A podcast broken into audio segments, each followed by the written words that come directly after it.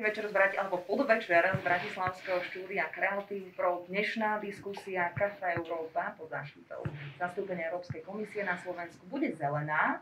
Budeme sa rozprávať o tom, ako spolu a či vôbec teda súvisia plasty a odpadové hospodárstvo s riešením klimatickej krízy. Som rada, že môžem privítať dnešných hostí. Začnem dámou Lucia Morvaj, ktorá je zástupkynia správcu zálohového systému. Vítajte.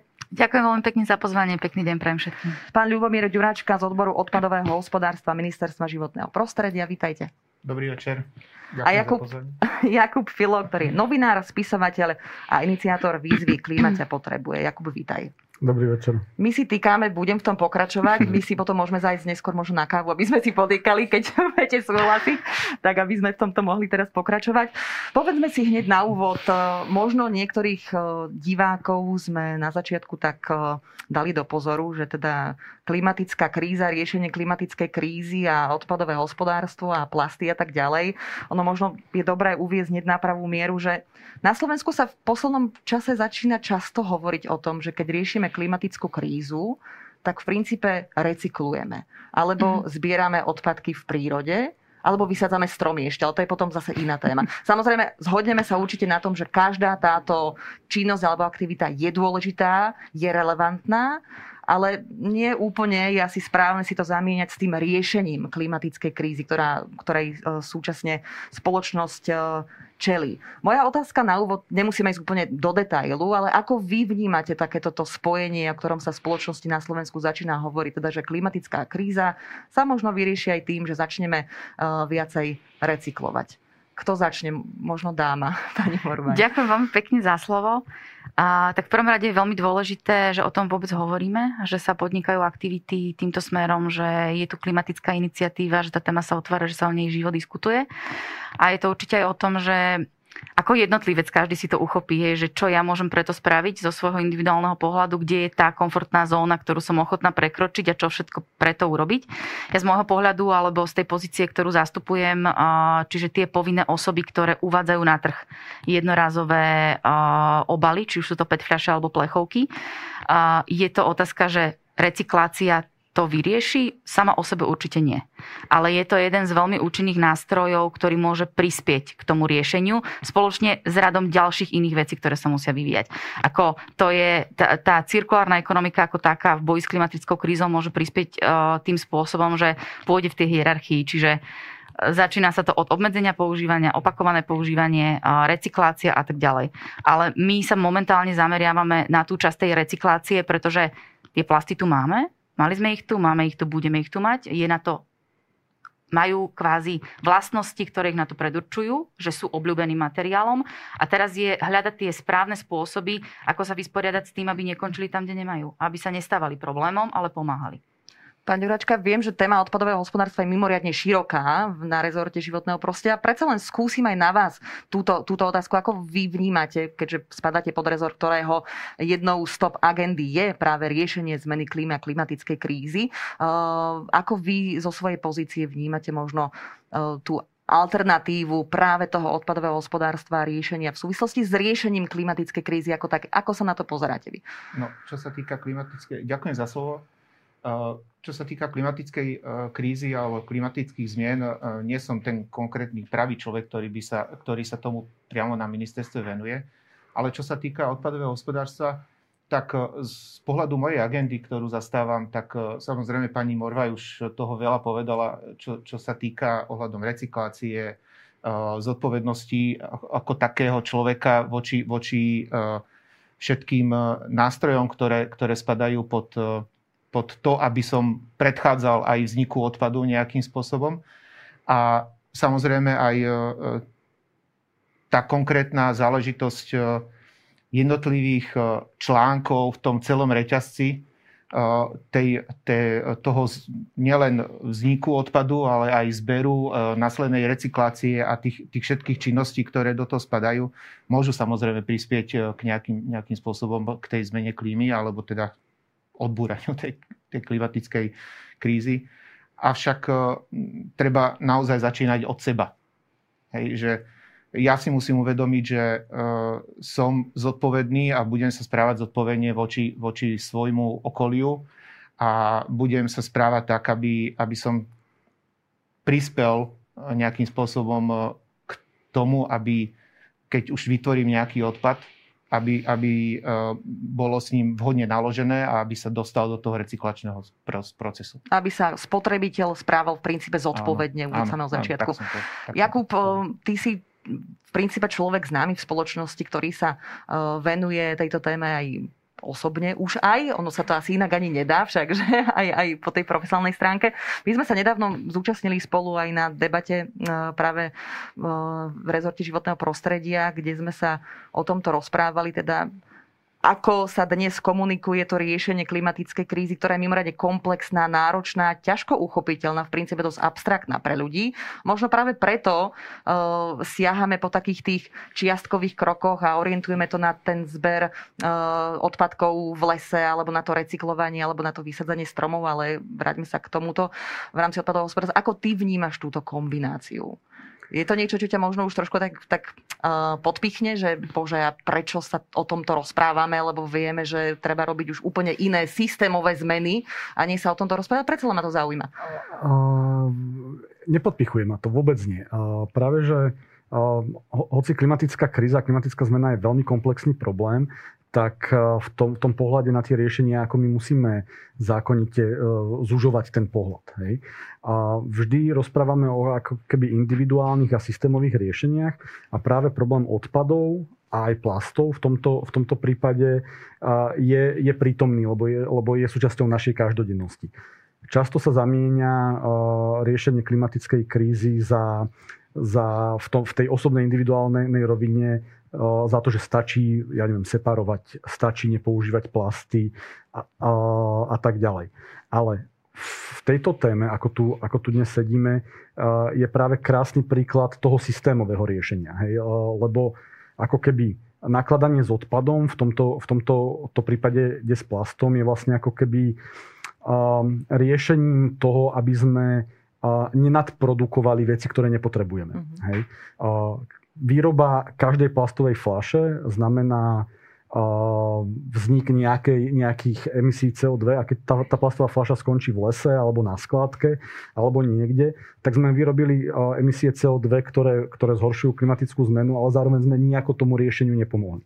Preto je dôležité zavádzať ako keby systémové riešenia a zálohovanie PET fliaž je určitým typom systémového riešenia, smeruje k tomu, k tomu vytvoreniu nejakého mechanizmu, kedy vyrábame produkty, ktoré udržujeme, udržujeme v systéme dlhšie, používame ich opakovane a tým pádom ako keby znižujeme tlak, že ich potrebujeme vyrábať stále viac mm-hmm. a mhm. viac.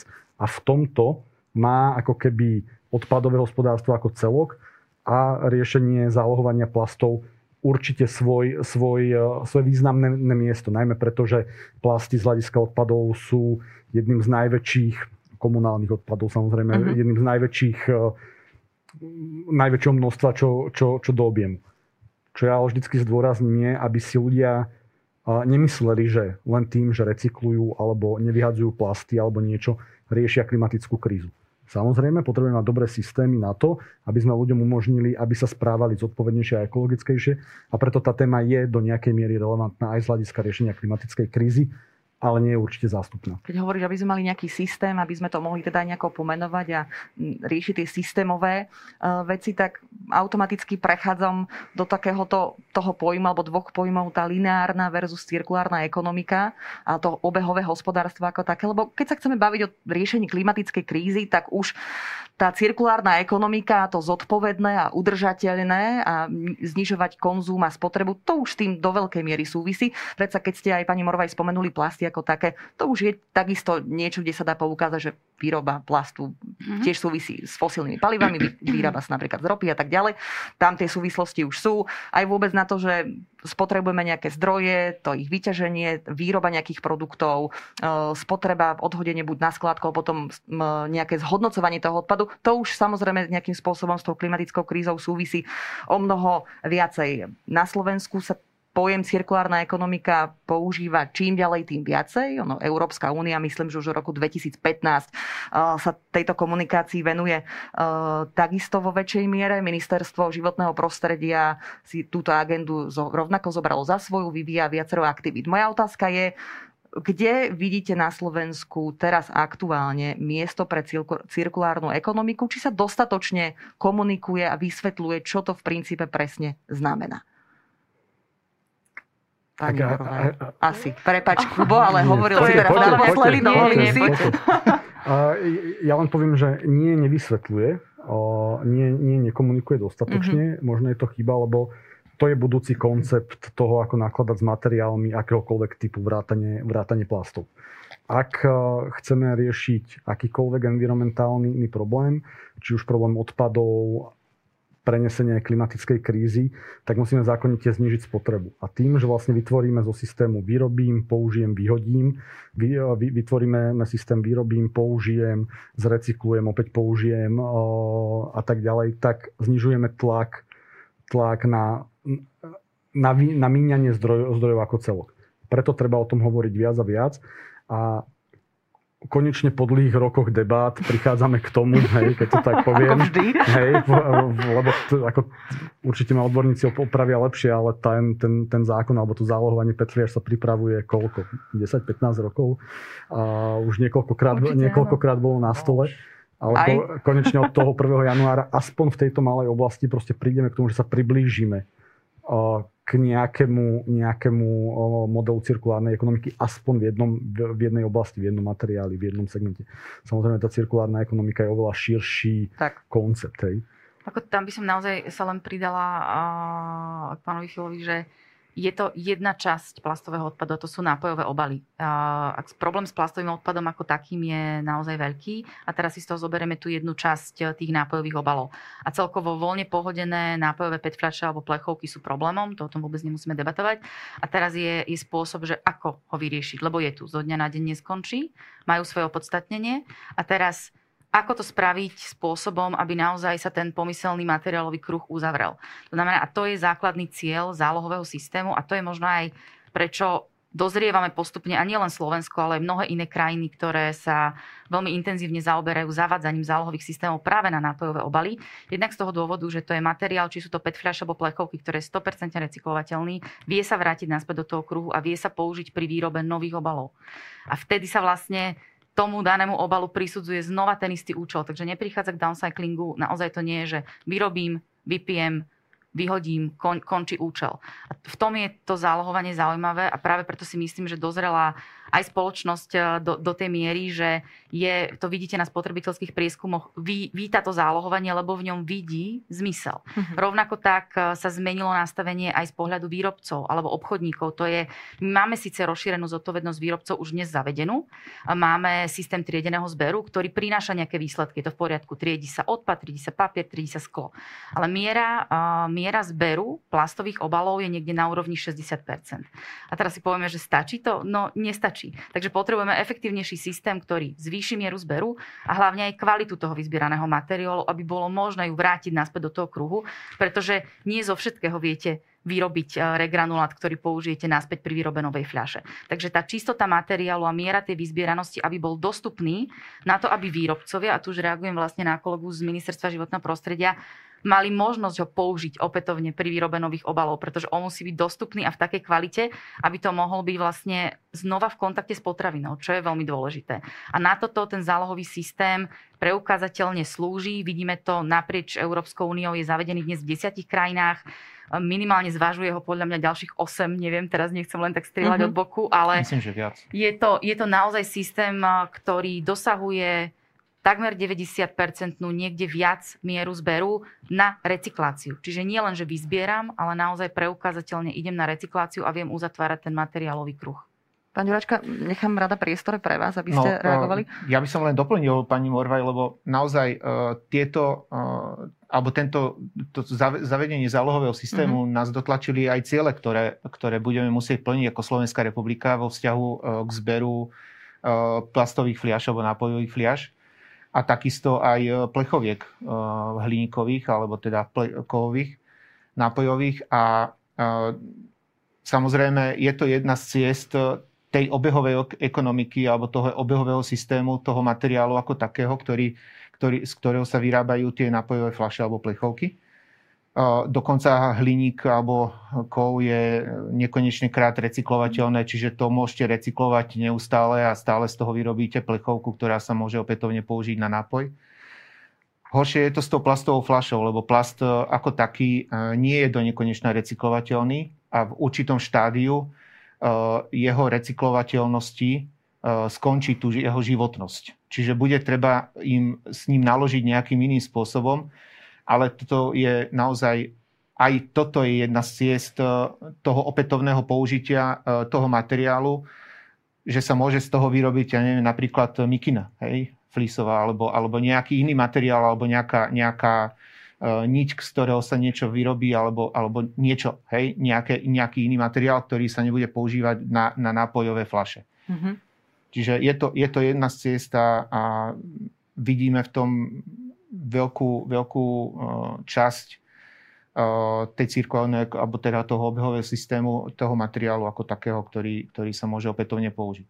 Čiže zhodli sme sa na tom, že je to nevyhnutné riešiť, že do určitej miery tamto prepojenie nie je, ale nestačí samozrejme robiť len dielčie veci, treba stále apelovať na tie samozrejme. systémové zmeny. Ale napadá mi ešte ďalšia vec, bez ktorej to asi, nie že asi, ale určite nie môže zrealizovať a to je, ako to príjmu ľudia ako spotrebitelia. Hej? Vždycky každá téma, ktorá si vyžaduje o ľudí zmenu spotrebiteľského správania, ktorá si vyžaduje akúkoľvek zmenu k niečomu inému, hej, a možno nie vždy k niečomu komfortnému na začiatku, tak si vyžaduje komunikáciu smerom k tým, ktorých sa to týka. Či sú to spotrebitelia alebo samozprávy napríklad v tomto prípade. Aj tu ma teda zaujíma váš názor, ale aj prax samozrejme, do akej miery Viem, že ministerstvo životného prostredia komunikuje túto tému už možno rok alebo dva, pripravuje na to nejakým spôsobom aj kampaniami. Možno hneď pán Ďuračka odpoveď, alebo teda odpoveď od vás, alebo otázka pre vás. Akým spôsobom ste podchytili alebo uchopili tú kampaň, aby ste vysvetli ľuďom, čo, o čo presne vlastne pôjde? No, ono, uh, skôr to zálohovanie by som to tak nazval, že uh, vyžiadali si sami spotrebitelia, pretože e, neustále sme ako ministerstvo boli bombardovaní od spotrebiteľov, že zavete zálohovanie, funguje to tam, tam, tam, tam. Takže ono, táto téma bola na, stole naozaj, ako ste spomínali, už niekoľko rokov, len uh, nebola, nebola taká ochota uh, zo, zo strany aj výrobcov, alebo teda tých obchodníkov, uh, alebo teda tých, ktorí uvádzajú tieto flaše na trh, alebo teda tie, tie obaly. A dospeli potom k nejakému výsledku po, po nejakých diskusiách odborných a, a aj neodborných, ktoré, ktoré k tomu prebehli, že naozaj je to jedna z ciest a tak ako som hovoril, že k tomuto zálohovému systému alebo teda k riešeniu zberu plastových flias nás donútili aj ciele, ktoré teda vyplývajú aj z, z európskej legislatívy, ktorú samozrejme Slovenská republika bude musieť plniť. Čiže je to, je to jedna z ciest a takisto samozrejme aj zálohový systém e, má na pomoc tomu, aby, aby tie flaše, ktoré končili dnes, alebo končia dnes v lese, na poliach a vo vodných tokoch, hlavne na tom východnom Slovensku, e, Ružín je príklad, ktorý každý, každý rok sa musel čistiť od, od spustu, od niekoľkých tisíc tón plastových fliaž, ktoré sa tam zaplavovali z, z tých okolitých eh, miest alebo tých oblastí. Takže je to, je to aj pre, pre tú prírodu alebo teda pre to životné prostredie jeden z, na, z najvhodnejších riešení. Ja len teda, keď môžem doplniť, tá spotrebiteľská účasť, alebo to, ako spotrebiteľ to celé príjme, uchopí, že naozaj to pochopí celý ten systém, že to má zmysel, bo je to pre ňoho istou formou vykročenie z tej komfortnej zóny, lebo dnes je zvyknutý... Ako celá táto téma ako, však, ako že? celá téma, je, ale to je vždy. A tak, ako to spomínal pán Ďuračka, že aj trh, myslím, povinné osoby, či už sú to výrobcovia alebo obchodníci, museli dozrieť do toho, že naozaj sa spojili e, v tejto veci a podporili zavedenie zálohového systému. To tiež muselo prejsť s tým vývojom, pretože máme tu už zavedený nejaký systém, ktorý isté roky funguje, teraz tá diskusia o tom, že či to stačí, či je dobrý, či ako sa to dá zlepšiť. Takže týmto všetkým sme si prešli od roku 2019 a ja určite súhlasím s tým, že áno, ten tlak spotrebiteľov, ale to nielen na smer, smerom k ministerstvu, ale aj ten tlak spotrebiteľov na tie jednotlivé spoločnosti, pretože očakávajú od tých, ktorí vyrábajú tie produkty, ktoré oni si kúpujú, že k tomu pristúpia, že k tomu zajmú svoje stanovisko a týmto spôsobom nájdú riešenie. Hej, preto. A mm. vytvoria im podmienky, aby oni mohli nejakým spôsobom znížiť dopad toho, čo produkujú na životné prostredie. A tým môže byť zálohovanie. A to nielen z hľadiska toho, čo sme tu načrtli, že uzavretie materiálového kruhu to je samozrejme jeden aspekt. A potom je to presne zníženie literingu. Ako naozaj v krajinách, kde bolo zavedené zálohovanie, je litering alebo voľne pohodený odpad z nápojových obalov znížený takmer o 95%. Ako tam prestáva byť tento konkrétny prúd problémom. A plus je tam naozaj ten bonus uh, toho uzavretia materiálového kruhu. Takže z tohto pohľadu myslím, že E, sa Slovensko vybralo správnou cestou. Ja je teraz úlohou správcu zálohového systému, lebo je to v jeho e, kompetencii a v jeho povinnostiach zákonných vytvoriť dostatočne silnú informačnú vzdelávaciu kampaň, aby e, ten systém spotrebiteľ prijal, aby sa ho ochotne zúčastnil, aby mu veril, aby, aby v ňom bol zapojený, tak ako to je v iných krajinách, ako tam naozaj taká tá diskusia, že ako si zvykol spotrebiteľ na zavedenie zálohovania, sú také tie reakcie zdvihnutého obočia, či už je to Švédsko alebo Litva, že úplne normálne normálne prijal to, má to rád, je rád, že je to zavedené, verí mu, podporuje ho. Takže to je niečo, čo sa budeme pokúšať určite aj my tu na Slovensku, aby to neskončilo v rovine prieskumu, že 86% ľudí podporuje zálohovanie, Aha. ale keď sa naozaj zavedie. Ako to je to dôležité, že spotrebiteľ ho príjme, bude vrácať tie obaly a potom správca a samotní výrobcovia v rámci svojej rozšírenej zodpovednosti môžu splniť zákonné ciele. Lebo to je gro vlastne toho celého, že máme nastavené zákonné ciele, koľko a aké vysoké percento sa musí vyzbierať po jednotlivých rokoch, aby sa vo finále splnili aj tie európske ciele. A to nie sú len ciele zberu, ale teda zberu na recykláciu a samozrejme aj využívanie recyklovaného obsahu v nových obaloch, lebo tie sú tiež povinne dané. 25% do roku 2025 a 30% do roku 2030 minimálne. K tomu prispievajú potom aj tie dobrovoľné záväzky výrobcov, kedy každý už dnes vidíte na trhu produkty, kde máte 60, 70, 100% RPT, takže Tie firmy tým nejakým spôsobom uh, nasledujú tieto trendy uh, voči svojmu spotrebiteľu, aby ukázali, že áno, dá sa to vrátiť naspäť, je tam menší zásah voči životnému prostrediu, ale toto sa zavedie zákonom ako keby pre všetkých. Ten priemer na trhu bude musieť byť. Využíva sa recyklovaný obsah naspäť v nových obaloch. Kubo, eh, hneď ti dám priestor, len chcem využiť aj otázku, ktorá je na slajde, lebo do určitej miery ju chcem zakomponovať. Eh, otázka znie, že či si teda myslíte, že je možné riešiť síce dobre klimatickú krízu, súčasťou dnešnej debaty, iba pozitívnou motiváciou spotrebiteľov. Teraz som sa pýtala práve na to, že či a akým spôsobom sa uchopí tá kampaň. Dobre vieme, obidvaja, však tejto téme sa venujeme, uh, že nie je to vôbec jednoduché, hej, zaujať ľudí a teraz ísť na to, akým spôsobom, tou hrozbou alebo tou motiváciou a akým spôsobom vôbec k tomuto pristúpiť. Čo, čo, aký je tvoj názor? Akým, ako by uh, mali kompetentní práve túto tému, o ktorej sa rozprávame, uchopiť tak, aby mala u spotrebiteľov, u ľudí nejaký ten potenciál že ich zaujíma a budú to, ako pani Morvaj povedala, že ochotne robiť, ako súčasť životného štýlu napríklad. Tak uh, práve, práve na tom, tom príklade zálohovania, zálohovania petfli až uh, vidíme taký, takých niekoľko etáp vývoja, um, ako tá spoločnosť ako keby prenesie ten tlak, tlak na te, ten systém. Zároveň vidíme, ako sa ten systém dokáže pomerne dlhý čas a pomerne efektívne brániť tomu tlaku. Áno. Až, na, až nakoniec, ako pán Ďuraška povedal, tak sú ako keby pod tlakom v nejakej časti, nejakej časti verejnosti, možno tej odbornejšej, možno nejakých mimovládnych záujmových združení a zmenou myslenia aj firiem sa akože dosiahne nejakého výsledku.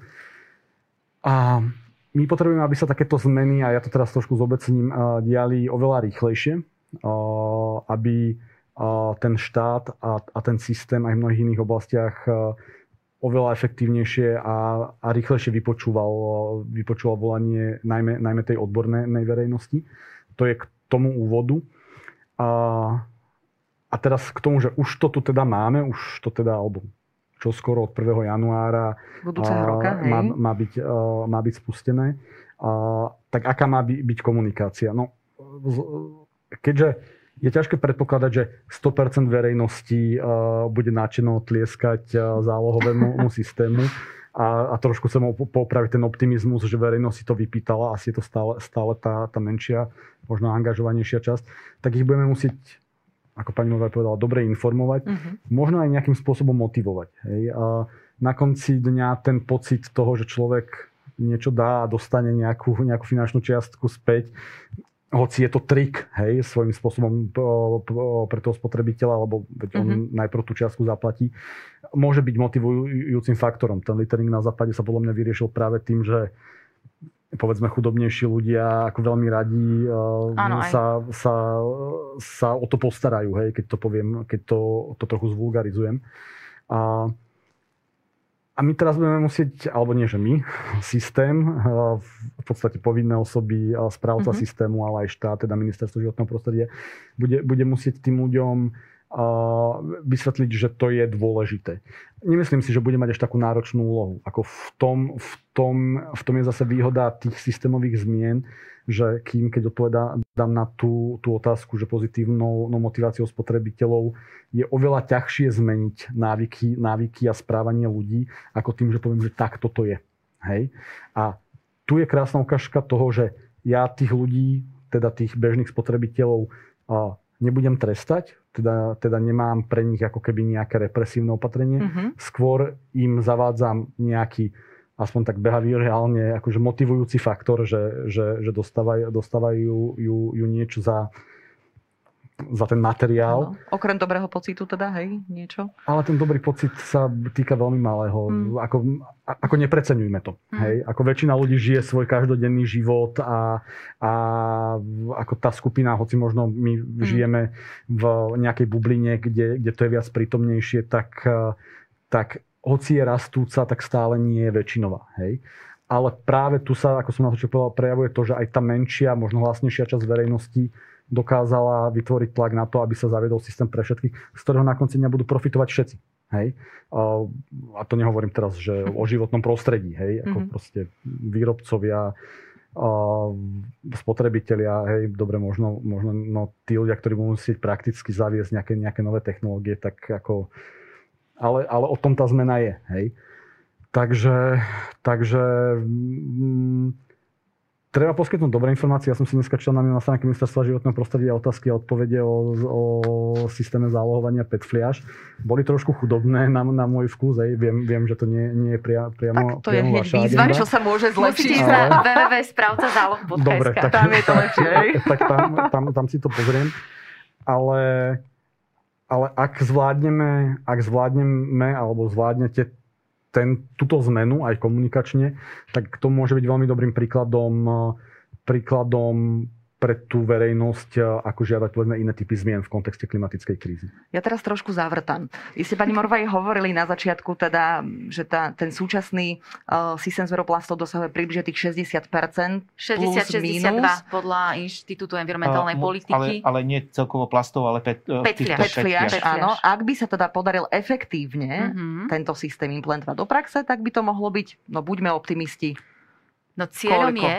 Cieľ... To samozrejme, že 100%, ale to asi to reálne asi úplne nie, nie je. Hej? Ta, tam by som ani nesiahala. Ako 100% je naozaj také číslo, že ktoré by možno znelo pekne, uh, ale, ale nie, poďme no. reálne. Hej? Naozaj tie systémy, ktoré sú zavedené, dosahujú 90% mieru zberu nápojových obalov na recykláciu. Takže našim cieľom ako správcu zálohového systému je tiež dosiahnuť uh, mieru zberu 90% tak uh, plastových fľaš ako aj plechoviek do roku 2025. Dobre. To by mala byť tá nábehová krivka, ktorá by, veríme, ak bude systém nastavený systém z našej strany mm-hmm. nastavený efektívne, bude spotrebiteľsky e, priaznivo nastavený, to znamená, že budú mať možnosť naozaj dostatočne širokú sieť, kde vrátiť obaly, aby to pre nich bolo komfortné a budú chápať, budú rozumieť tomu systému, budú mu veriť, lebo oni sú motivovaní. Oni sú motivovaní tou zálohou. Ako jednotná výška zálohu 15 centov nie je málo. Je to naozaj dostatočne motivujúca výška, aby som si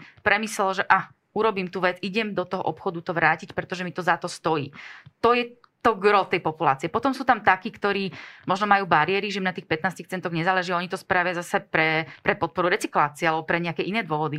Ale to gro je tam naozaj, ten motivujúci prvok je tých 15 centov naspäť, pretože si zoberiete, že už si len kúpite six-pack akéhokoľvek nápoja, čo to znamená Takže toto je tá hlavná motivácia a ak budú mať na to vytvorené podmienky spotrebitelia a budú dostatočne informovaní jasne, zrozumiteľne, tak to môže mať podľa mňa aj presah nielen na tie nápojové obaly alebo na zálohovanie ako také, ale presah do toho celkového environmentálneho povedomia. A to si možno od toho tak, dúfam, že nie naivne, ale sľubujeme, ale aspoň tak hovorili prieskumy zo zahraničia, že to má presahy a že to ako keby naštartuje to environmentálne povedomie toho spotrebiteľa aj voči iným typom odpadov. Ono, ono existuje v rámci, v rámci uvažovania o týchto osobných kro, krokoch o, taká, taká zaujímavá téza. Skúmali to na Oxforde, kde myslím, že ako náhle o, bežní ľudia začnú robiť hoď len malý, malý osobný environmentálny krok alebo environmentálnu mm-hmm. zmenu, čo napríklad recyklácia alebo separovanie mm-hmm. alebo teda odovzdávanie nejakých PET môže byť, tak sú potom náchylnejší uvažovať, tak ako ste povedali, nad, nad tými vecami komplexnejšie. Mm-hmm. Dôležité bude im to ale vysvetliť, že, že, že to znamená tú environmentálnu zmenu. Oni niekde tú, tú informáciu musia dostať, lebo ak my zostaneme v tej komunikácii voči ním iba v tom, že, že no veď prineste nám fľašu, dáme vám 15 centov, mm. hej, a ju, zúžime ju iba na ňu, tak vlastne ne, ne, um, ne, neakcelerujeme, nevytvoríme ten, ten pozitívny efekt nie, niekde, niekde na pozadí. Takže to je tiež možno taká Súhlasím, výzva. pre mňa určite to nie je, to je len úvod. Ako musí to mať tú koncovku, že prečo je to mm-hmm. dobré. Lebo aj dnes si môžete povedať, že máte systém triedeného zberu, veď stačí to, veď vytriedím, zrecykluje sa. Ale tento systém má ukázať, že ale tá koncovka inde Hej, naozaj sa to vráti naspäť do toho materiálového kruhu a robím niečo pre uh, životné prostredie zo svojho pohľadu. Ak si kúpim tú nápojovú fľašu, takýmto spôsobom jej viem vrátiť to volám, že nový život. Hej, mm-hmm. z mhm. flaše do flaše, z plechovky do plechovky. to, znie, to znie dobre, to ma celkom zaujalo, ale až teraz idem vrtať. To som Aha, ešte nezačala. To ste nezačali, dobre, poďme. teraz, sa, teraz sa ide, lebo sú ľudia, ktorí naozaj, uh, dobre, niektorí to buď, s niektorým to bude veľmi jednoduché. Urobia to, niektorí si to prepočítajú v hlave, majú proste nejakú kalkulačku, ktorá ich bude motivovať. Poda, ktorí to urobia len preto, lebo je to možno správne a tak ďalej, ale sú ľudia, ktorí sa tým budú možno zamýšľať aj tak, že dobre, tak teraz som si niečo kúpila napríklad a stačilo, keď som to odhodila, kam bolo treba. Len teraz budem musieť sa vrátiť naspäť do obchodu. Budem to možno, možno musieť, ak uh, si spravím tam aj opláchnuť, možno teda budem musieť minúť vodu, nejakú uhlíkovú stopu navyše, lebo budem chodiť možno hore dole do toho obchodu. Snáď si to možno ľudia poda, ktorí spoja s tým, že idem nakupovať, tak to odnesiem. Mm-hmm. Toto sú tie vrtavé otázky, ktoré sa mi uh, naskytujú, že aký je pohľad na to, lebo ľudú sa ľudia myslím, že chytať čohokoľvek, aby možno niečo spochybnili, alebo aby hľadali argumenty, prečo nie, či to bude dostatočné a či to naozaj má tú, tú, tú správnu mm-hmm. opodstatnenosť. Čo poviete na takéto reakcie? To bude vždy. To je vždy pri, pri každom novom systéme. Uh, nemáte nikdy 100%, 100% nadšených podporovateľov, aj keď by to možno deklarovali. Samozrejme, Ale s tým, práve tieto argumenty. S tým, s tým systém počíta, áno, je to uh, isté prekročenie miery komfortu, alebo áno, mám tu tú fľašu, vypila som ju, mám ju doma, teraz e, ju, kde, bude, kde ju budem skladovať, nemôžem ju v podstate stlačiť, doteraz som ju stlačal, je to pre mňa problém. Opäť vysvetliť, prečo to má zmysel. Ako toto bude určite súčasťou tej komunikačnej kampane, pretože to, že ju nestlačím a uh, prinesiem ju, dáme tomu zvrchnačikom na to, na to odberné miesto, to má svoj zmysel. Vtedy ju ten systém vie načítať, vtedy viem uh, na základe systému vyhodnotiť, že toto je registrovaná fľaša, za tu dostávam záloh, následne sa v tom automate kompaktuje, správca pre ňu prichádza, ďalej sa ten materiál stláča, prenáša sa, triedi, hej, zrecykluje sa, tu sa vyrába nová fľaša. To, že budeme musieť možno apelovať na, na návyky jednotlivých rôznych skupín. Hej, začíname s tými, ktorí podporujú a veria systému. A potom sú tam aj časti spotrebiteľov, ktorí sú takí tí, že chronickí odmietači. Alebo ľudia, ktorí majú nejaké zásadné bariéry a s tými pracovať. S tými skupinami ďalej pracovať a uh, informovať ich o tom, že v čom je to iné, v čom je to lepšie, kde vedia kvázi s tou svojou bariérou ako keby nejako obísť alebo sa s ňou popasovať. Je to, každý má iný návyk. Ja môžem ísť do obchodu dvakrát do týždňa, trikrát do týždňa, spravím si to ako svoju rutínu, hej. Uh, prečo to robím, akým spôsobom to robím. Uh, takže asi, asi tu niekde by som s tým začala, že nie sme naivní, že 100% ľudí sa, sa zblázni od šťastia hneď od prvého prvý, ale je to určite veľmi dobrý nástroj, ktorý je preukázaný zo zahraničia, že funguje. Už bude len naozaj o tom, ako celkovo tú celú populáciu presvedčiť postupne, aby tie bariéry prekonávala a nenechala sa tým odradiť. Pán Ďuračka, aké sú vaše očakávania alebo aj reakcie práve na podobné argumenty, prečo by človek možno do toho no. nešiel a kritizoval, či teda to má naozaj aj tú environmentálnu uh, pridanú hodnotu? Plne súhlasím s pani Morvaj, lebo sú tam, sú tam určite podporovatelia, ktorí jednoducho veria ten systém a sú tam aj takí odporcovia, ktorí budú stále frflať, že, že toto sa mi nechce a toto, toto robiť nebudem. Samozrejme môžu ísť do iných typov materiálov, kupovať si iné typy materiálov. Nemusia stále kupovať tú plastovú flašu, ktorú som kupoval 10 rokov, tak teraz prejdem na sklenu a aj taký je zálohovaná tá sklená, či, čiže bude ju tam musieť zaniesť. Ale na druhej strane e, je naozaj to povedomie ľudí e, treba, treba e, zvyšovať s tým, že doteraz bolo veľa takých nezod, nazvime ich nezodpovedných, alebo teda takých, ktorí ignorovali jednoducho všetko, čo, čo bolo a, a komfortne žili nejakým, nejakým uh, svojim, svojim životom spotrebiteľským, teda takým obrovským spotrebiteľským, lebo to, to sa jednoducho z roka na rok tá, tá spotreba obyvateľstva stúpa. Hej? Je vyššia, vyššia životná úroveň, čiže so, so, so zvyšujúcou sa životnou úrovňou stúpa aj spotreba toho, toho všetkého tak e, jednoducho bude treba asi e, výjsť naozaj z toho komfortu doteraz, lebo veľa ľudí je takých, že ide z práce, staví sa v obchode, nakúpi a ide domov. A popri tom kúpi aj tú plastovú flašu. Hej? Mm-hmm. Alebo si ju zobere na cestu niekam, že dá si ju do auta, bude ju mať. Je to, je to pohodlné a samozrejme aj ja používam aj plastové flaše menš, menšieho rozmeru alebo aj väčšieho, to je jedno. Nie v takom e, veľkom množstve, ako bola, kedy sa, sa kupovali flaše, lebo my už doma minerálku takmer nekupujeme v, v plastových flašiach. Väčšinou čapujeme z vodovodu, hej, pijeme, občas kúpime nejakú sladkú, keď mm-hmm. je treba. Ale, ale jednoducho uh, určite aj, aj pre mňa to bude nejaký nov, nejaká nová výzva, že si budem musieť na to iným spôsobom zvykať, na to, na to vrátenie tej flaše nie do toho žltého kontajnera, ktorý som mal pred domom, ale budem musieť prejsť o 10 krokov ďalej, kde mám potraviny a tam to odozdám. Hej, čiže, ale zase na druhej strane uh, robím niečo preto, že tá, tá fľaša sa nedostane niekam, kde nemá, ale dostane sa naozaj do toho, do toho recyklačného priemyslu a, a spotrebuje sa na, na výrobu novej fľaše.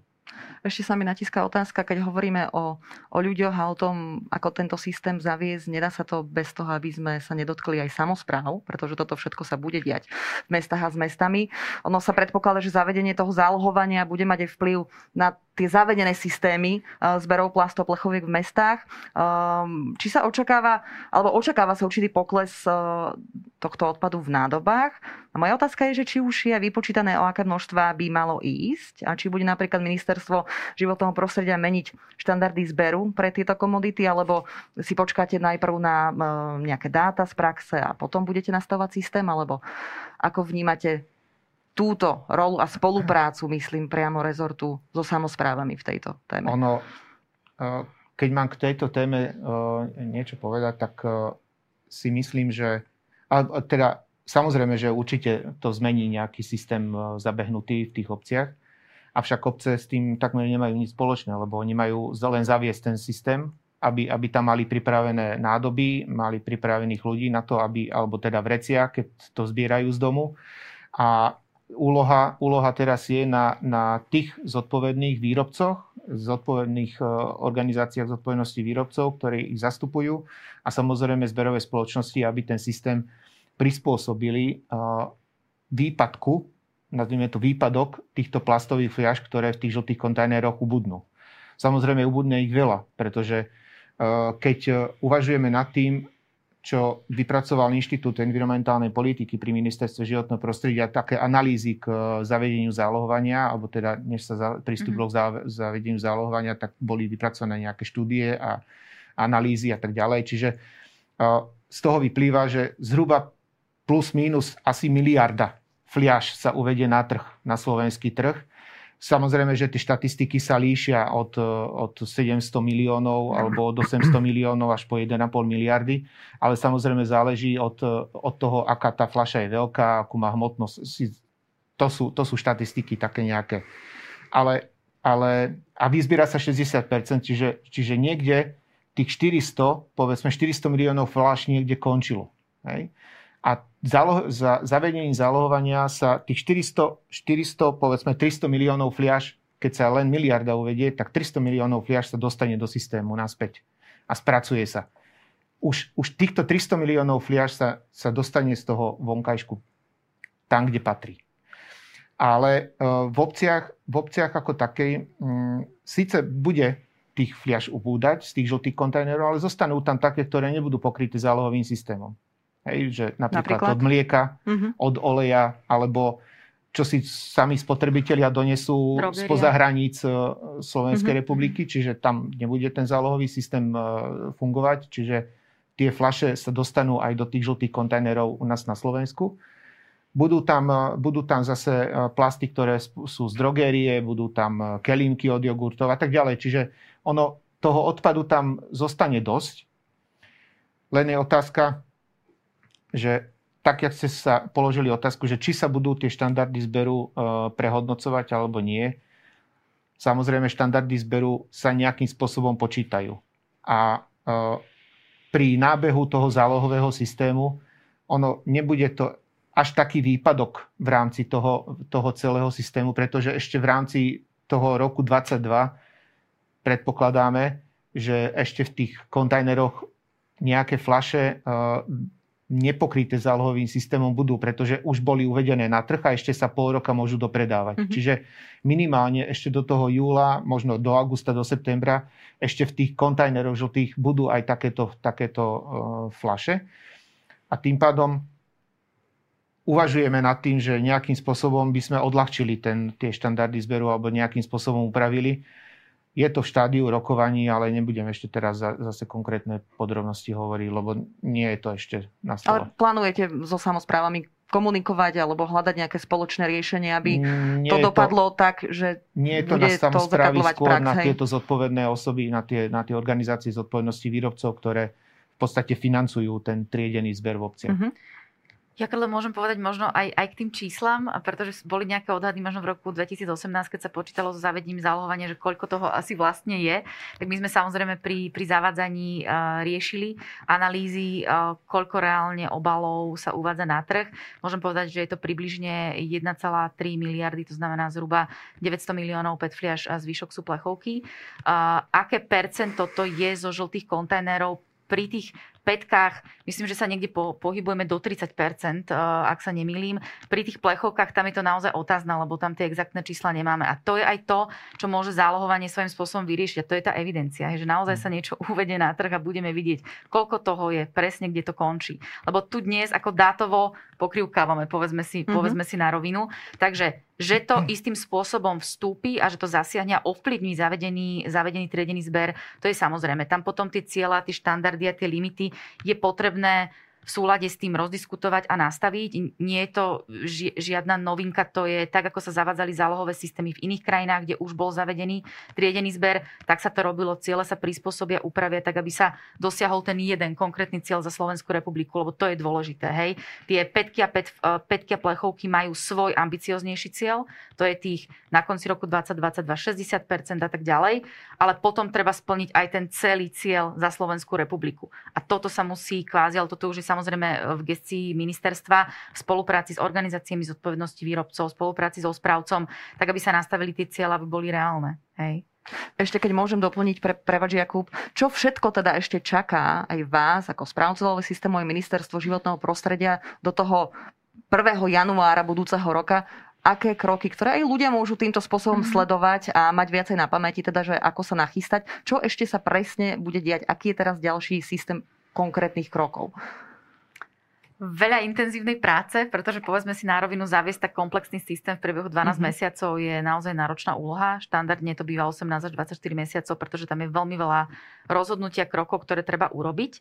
A správca zálohového systému v podstate začína od e, uzatvárania zmluv s jednotlivými výrobcami, s jednotlivými distribútormi, ktoré sú v podstate odberné miesta, či už povinné alebo dobrovoľné.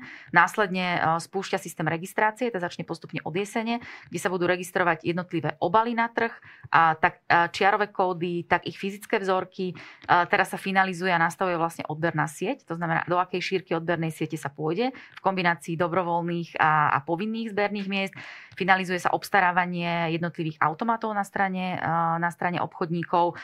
Príprava na strane výrobcov je veľmi dôležitá, lebo to je kompletné preznačenie e, výrobkov, výroba nových etikiet, prispôsobenie sa požiadavkám na označovanie, e, čo sa týka loga, čiarových kódov a tak ďalej. Takže množstvo krokov a plánovania aj toho prechodu, pretože výrobca môže uvádzať na trh staré výrobky neoznačené podľa zálohového systému len do konca roka. Po novom to prechodné obdobie prejde až do konca januára 2022 a uh, distribútory môžu dopredávať ešte stále, staré obaly mm-hmm. do júna.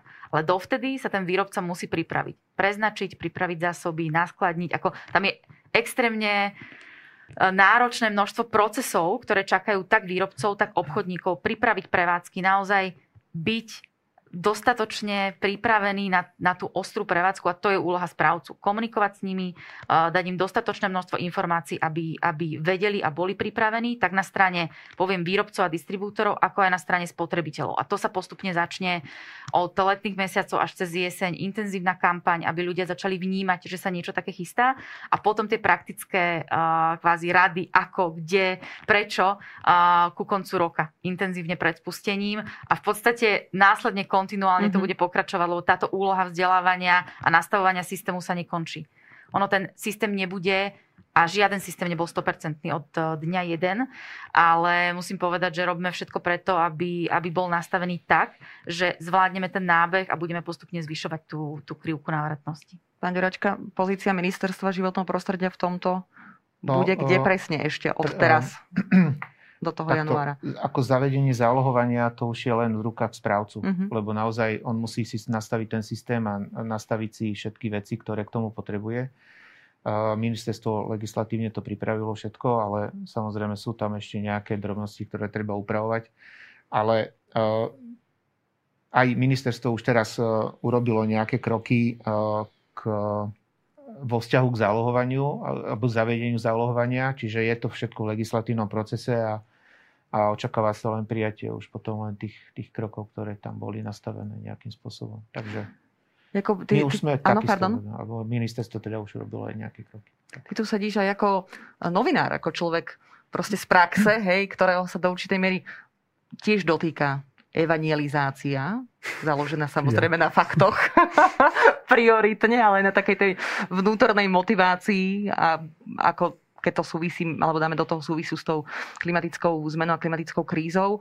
Kde vidíš napríklad ty, aj z tvojej pozície, asi by sme mali prejsť do toho širšieho zase kontextu, nie, nie úplne uh, do tohto.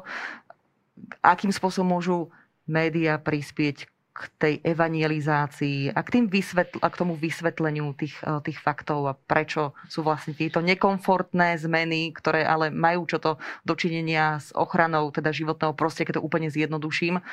Kde vidíš ty mm, priestor alebo teda možnosť aj nejaký apel v súvislosti uh, s médiami? Viem, že je to teraz mhm. Taká komplikovaná možno otázka? Nie, nie, nie je to komplikovaná otázka, o, o, len, len neviem, že či um, ťa uspokojím odpovedou v tomto prípade. Keď nie, tak sa skúsim opýtať ešte raz.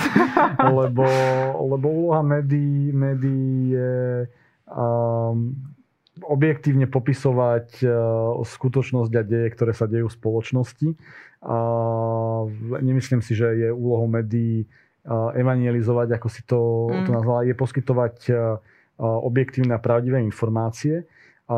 Ja paradoxne som si toto až teraz uvedomil, ako tu sedím, že posledné 2-3 týždne naozaj začínam aj v tejto téme, teda v téme zálohovania PET a nápojových obalov vidie, začína vnímať taký tlak, hej, zrazu sa nám objavili mm-hmm. asi ponuky asi na tri reportáže do rôznych zariadení a pozrieť si, si nejakú trediacu linku a, a tak ďalej. A najdôležitejšie v každom prípade ale bude ako ako podľa mňa pojmú tú, tú komunikačnú kampaň, či, či, už, či už nejaké subjekty, ako je správca, mm-hmm. hej, nazvime to, to, to kompetentný. Veľmi zaujímavé bude, ako sa aj zhostia samotní výrobcovia uh, nápojov, mm-hmm. uh, pretože tam o, o, oni dokážu podľa mňa najviac uh-huh. ovplyvniť skrz nejaké kampane, kampane to, to správanie. Takže úloha v tomto médií v tomto smere, nechcem povedať, že pasívna, to asi nie, ale, ale my budeme pozorne sledovať to, či to funguje. To, Teraz to bola odpoveď ako politik. Bude... pozorne budeme sledovať. Nie, nie, no, tak médiá majú sledovať, či to funguje, či tam náhodou nie sú nejaké nekalé die, praktiky. Diery alebo, alebo, alebo nekalosti, keď to, to, to tak poviem. No a, no a ako určite ak sa podaria dobre komunikačné kampane, tak tie médiá s tým budú nejakým spôsobom súzniť. Hej. Ešte tú evangelizáciu som myslela aj tým, pamätám si ja rok 2015, keď som v princípe bola jediná redaktorka, ktorá začala riešiť tému klimatickej zmeny a krízy. A tiež som to vnímala tak, že je to fakt, ktorý proste treba dať von a zdieľať to ľuďom s plným rešpektom proste k, aj s odbornou verejnosťou a polúčti to do jazyka, aby to tá verejnosť prijala. Ale je to zodpovednosť aj redaktora, ktorý robí v tom médiu, že teda naozaj sa postaví zodpovedne k témam, ktoré sa týkajú celej spoločnosti, ktoré sú relevantné. Či myslím tú evangelizáciu v takomto zmysle, že nebudeme prehliadať niektoré témy, len preto, že ich nevieme možno uchopiť, alebo preto, že nie sme si istí, či sú teraz aktuálne uh, úplne tie, čo budú ľudí zaujímať, lebo tak vieme, že médiá teda píšu a komunikujú to, čo ľudí zaujíma samozrejme a čo, čím budú čítané alebo sledované, hej? Takže na to som naražala skôr. Tu je, tu je dobrá správa, ja to teraz schválne budem oddelovať e, zálohovanie Petriaž a klimatickú krízu, lebo ako sme si na začiatku povedali, že tie prieniky tam síce sú, ale, ale nie sú až také veľké. A to je možno tiež ako keby dobrá, dobrá poznámka, ale keď máte prieskumy, tak to asi viete. Ľudí prekvapivo informácie o zálohovaní Petfliaž zaujímajú. Hej? Keď prišli tie prvé správy, že teda sa ide spustiť ten systém, sami sme boli z toho prekvapení, ako veľmi ich to zaujíma, keď to tak poviem, po, poviem úplne. A, a, podľa mňa to vypadá trošku z toho mechanizmu, hej. Niečo, niečo, niečo dávam, niečo, niečo dostávam, uh-huh. hej. To je, to, to je, proste to je proste ten, ten náš ten, ľudský ten, mozog. ten základný princíp. A, čo je vždy dôležité, a to je, to je možno úloha médií v, tom, v tomto smere, ako vysvetľovať ten kontext, hej. Hmm. A, že, že toto je jeden, jeden z krokov, ktorý môže niekde v budúcnosti viesť k, k inému systému toho hospodárstva, inému uvažovaniu nad tovarmi a materiálmi. A čo možno, čo možno mm-hmm. uh, tiež sa nebude počuť ľahko, aj tak bude dôležité ako keby vytvoriť tlak na zníženie, zníženie spotreby ako takej. Hej. V, zmysle, v zmysle toho, že či vôbec nakupovať nejaké, nejaké obaly. Jasné, oni tu budú, oni nezmiznú, nebuď, ne, akože vôbec nebuďme naivní, alebo nejakí snílkovia, alebo nejakí zase ako keby spiatočníci, že sa vráťme na stromy, to je úplná blbosť. A, ale, ale je dôležité, aby ruka v ruke so, zavadza, so zavádzaním akéhokoľvek uh-huh. systému, hej, a, a, sa vytváral aj tlak na to, aby sa znižovala tá, tá spotreba, tá spotreba nahradzala, nahradzala sa a úplne inými alternatívami od uh-huh. počiatku, napríklad čapovaním vody z vodovodu, hej, v tomto prípade. Áno, inak to je zaujímavá téma, lebo však my vlastne na Slovensku, bude to znieť blbo, ale tak splachujeme pitnou vodou všakže a tečí nám z vodovodu akože veľmi kvalitná. Táto E, surovina strategická a pritom tak či tak ľudia sú zvyknutí ktorí ešte stále nosiť tie plastové mhm. fľaše. Ale teraz si začal možno celkom dobrú tému, e, že tou, tou spotrebou, lebo naozaj na jednej strane potrebujeme nakupovať, potrebujeme mm-hmm. spotrebať, potrebujeme míňať, hej, aby to aj zostalo v obehu a tak ďalej. Ale na druhej strane naozaj ten, ten uh, apel na, tú, na znižovanie spotreby, na tú udržateľnosť, na tú cirkulárnu ekonomiku, aby sme viacej rozmýšľali na to, že čo si kúpime, tak kam to potom pôjde, čo uh-huh. s mhm. tým bude ďalej. To sú súvislosti elementárne, ale naozaj dnes ešte deti nevedia, že určitý systém má nejaké hranice a nie je to všetko len tak, že to niekde stráca tak možno predsa len taká trošku filozofická otázka, že, že do akej miery to korešponduje teda, hej? Určite to spolu súvisí a, a ja súhlasím s pánom Filom, že to nie je iba o tom, že o, teraz zavedieme zálohovanie a vyriešime celý problém. Je to o spotrebe, je to o premyšľaní, čo nakupujem, prečo či to má alternatívy, aké to má alternatívy. A rovnako tak aj na, na strane výrobcov recykláciou alebo zavádzaním týchto systémov sa celý problém nerieši ruka v ruke, popri tom ešte idú ďalšie investície do alternatívnych materiálov, do alternatívnych spôsobov balenia, do opakovane použiteľných obalov, ako tieto všetky nástroje spolu môžu fungovať. Jeden sám o sebe nikdy celý systém nespasí, ale určite môžem povedať, že na, na tejto ceste tí výrobcovia uvažujú a naozaj zvažujú rôzne alternatívy, tam, kde to má naozaj ekonomický aj ekologický zmysel, lebo to by malo ísť ruka v ruke. Mm. A už pri tom, a tuto to myslím aj odznelo, je to potom aj uvažovanie nad dizajnom celých tých výrobkov už v tej fáze predtým, ako sa uvádzajú na trh. Takže presne, že predchádzať, opakovane používať, recyklovať, to všetko má svoje fázy. Tuto nikto nespochybňuje ten kruh. My sme sa práve dnes venovali hlavne tej fáze recyklácie, pretože ak už tu ten jednorázový obal mám, ako ho najlepšie spracovať a vrátiť do systému. A potom s tým ruka v ruke idú ďalšie opatrenia, ktoré, na ktoré určite netreba zabúdať. V rámci alternatív veľakrát možno počujete, že no, mali by sme sa vrátiť naspäť do skla, lebo je to lepšie, alebo mm-hmm. radšej do tetrapaku, alebo akékoľvek iné vlastné, spôsoby. Hej. Ako sú, je, je to na stole, sú to legitimné otázky a potom si treba uvedomiť, že každá alternatíva na takéto nápoje má tiež svoju uhlíkovú stopu. Ako každý ten obal má nejaký dopad na životné prostredie a e, alternatívou to iba opäť nevyriešime. Že znova, čiastkové riešenie. Čo sa týka možno alternatívam k tomu, eh, čo by som chcel piť a odkiaľ, je to, viete, taká minerálna voda a Slovenská vám z vodovodu nikdy nepotečie. Takže to je asi aj to je asi aj na margo toho, že áno, máme výbornú kvalitnú vodu, ale tú minerálku máme tiež. Máme akože množstvo zdrojov vynikajúcich na Slovensku, ktoré sa dajú k spotrebiteľovi dostať iba touto cestou.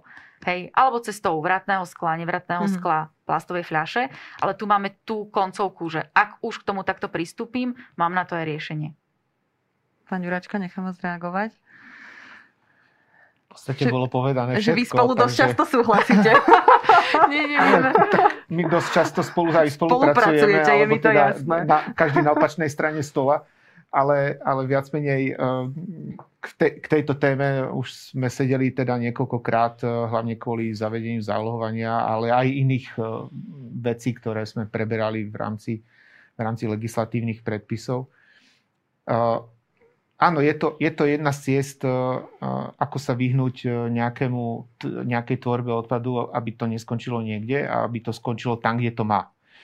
Ale na druhej strane eh, alternatívy, tak jak povedala pani Morvaj, to nevyriešia všetko a vždycky je to len ten čiastkový nejaký, nejaký, nejaká časť toho, toho celého systému, ktorý naozaj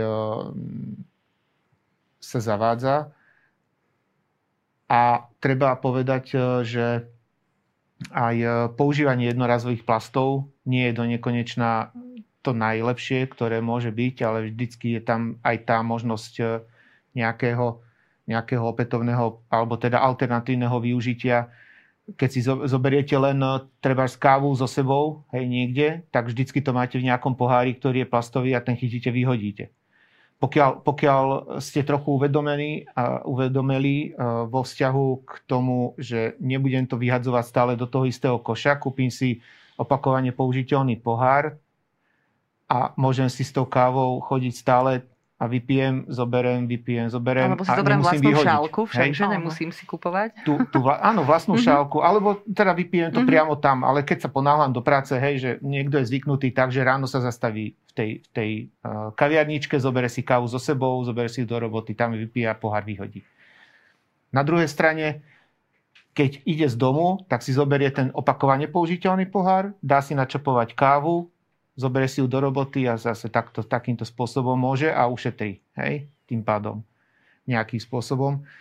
Aj to množstvo odpadu, ktoré by vytvoril stále tým istým používaním tej kávy, ale zase na druhej strane ušetrí aj, aj tú uhlíkovú stopu nejakú, že, že zostane to stále, stále tom, tom jednom cykle, že opakovane. Ste mi teraz nahrali na, na otázku ešte ku koncu, aby sme sa pozreli aj na ne. Považujete za chybu, že Európska únia pri zákaze jednorazových plastov, ktorý teda platí od o, júla 2021, vynechala zákaz jednorazových plastových pohárov? Čiže jednorazové plastové poháre sa môžu používať aj naďalej? Tak budeme môcť tento zlozvyk s tou kávou a s tým plastovým pohárom uh, realizovať ďalej? Treba, treba povedať, že uh, určité, určité typy pohárov sú zakázané, alebo budú zakázané od 3. júla 2021 sa to, sa to zavádza, nie od 1. do 3.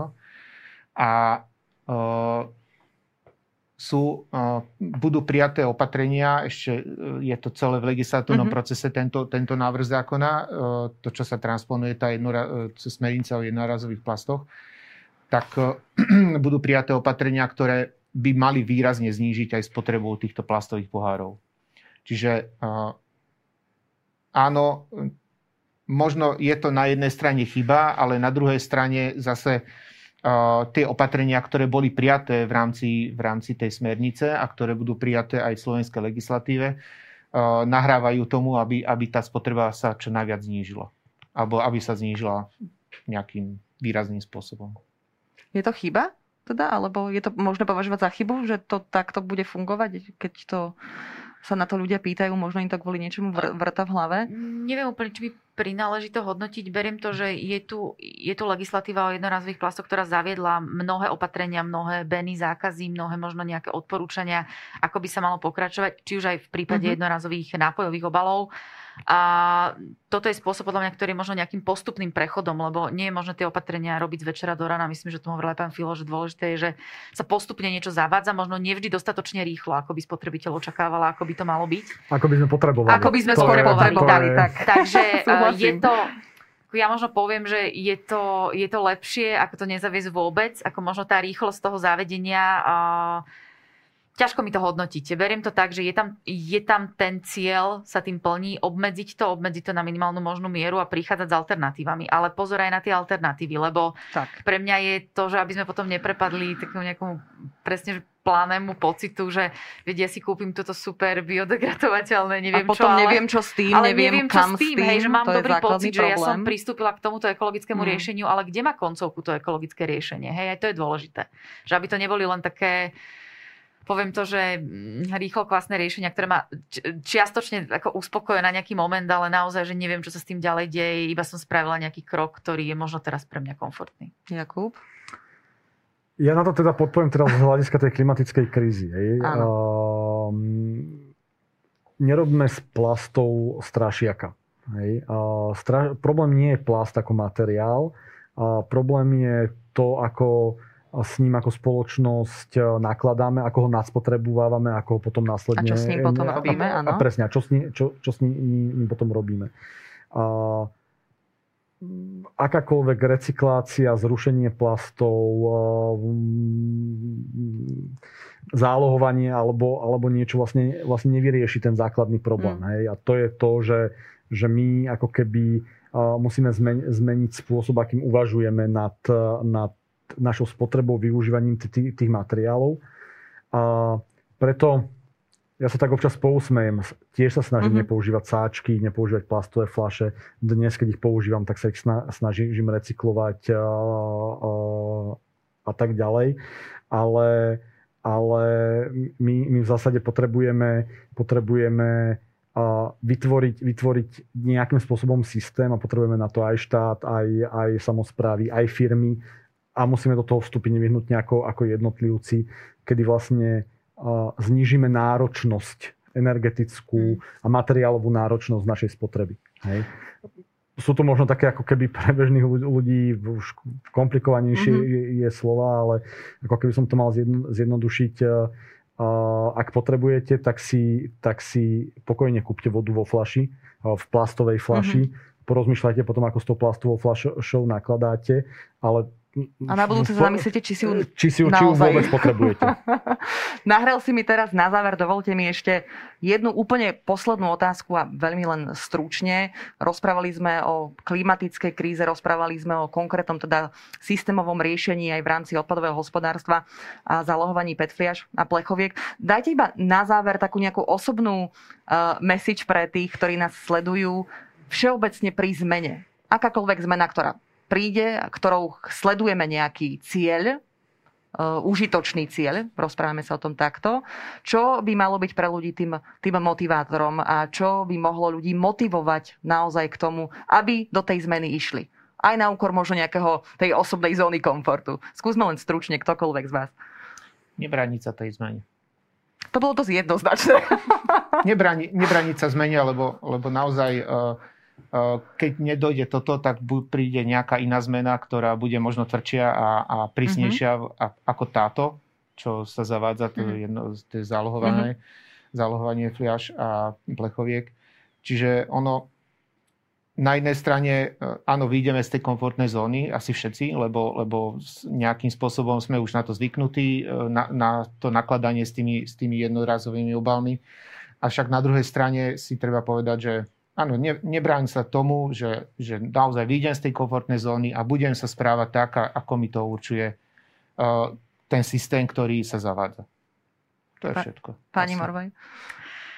Nebrániť Vidím, sa, to, sa tomu bolo veľmi dobre, teraz ste mi to zobrali, ale ja by som možno apelovala na ľudí, aby to naozaj podporili, aby sa do toho zapojili, aby, aby pomohli vyzbierať čo najviac jednorazových nápojových obalov späť na recykláciu a vrátili ich na výrobu nových fľaš a plechoviek. A možno naozaj zamýšľali sa v takom tom celom kontexte aj o iných odpadoch, ktoré produkujú a akým spôsobom s nimi ďalej nakladajú. Aby to neostalo iba pri tom zálohovaní, mm. to by mal byť pre mňa taký ten prvý bod, tam to mm-hmm. skúsim, to bude ten prvý moment a potom budeme rozmýšľať aj nad všetkými ďalšími inými odpadmi, ktoré produkujem, ako s nimi je nakladané a o to sa viac zaujímať. Takže to je také, taký môj apel. Jakub. A keďže zazneli tie, tie dve veci, ktoré zazneli, tak ja potom už iba poviem, že že aby ľudia verejnosť žiadali ďalšie a ďalšie systémové zmeny, ktoré aj napriek vystúpeniu z komfortnej zóny, ktorej, ktorého sa nesmieme báť, aj, aj v, akože v, ako prvý krok a smerujúc nejakým komplexnejším riešeniam proste budú, budú smerovať k nejakej lepšej, zdravšej budúcnosti, keby budúcnosti ako takej. No. A ja ešte len dodám, aby sme nezabudli na tie súvislosti, pretože všetko je spojené, však nič nefunguje izolovane a každý krok sa počíta. To takisto aj v riešení klimatickej krízy. Ďakujem veľmi pekne, dáma a páni. Bolo príjemná e, debata. Príjemné bolo debatovať s vami na túto náročnú tému, ale verím, že sme e, čo to ľuďom odovzdali. Ešte raz ďakujem e, Lucii Morvaj, ďakujem veľmi pekne. Ďakujem veľmi pekne. Ľubomirovi Ďuračkovi, ďakujem pekne. Ďakujem za Jakub Filo, ďakujem aj tebe. Ďakujem. Ďakujem, že ste boli s nami. Všetko dobré, majte sa a nebojte sa zmeny. Taká je message vlastne dnešného podvečera večera. Všetko dobré, dovidenia. Dovidenia. Dovidenia.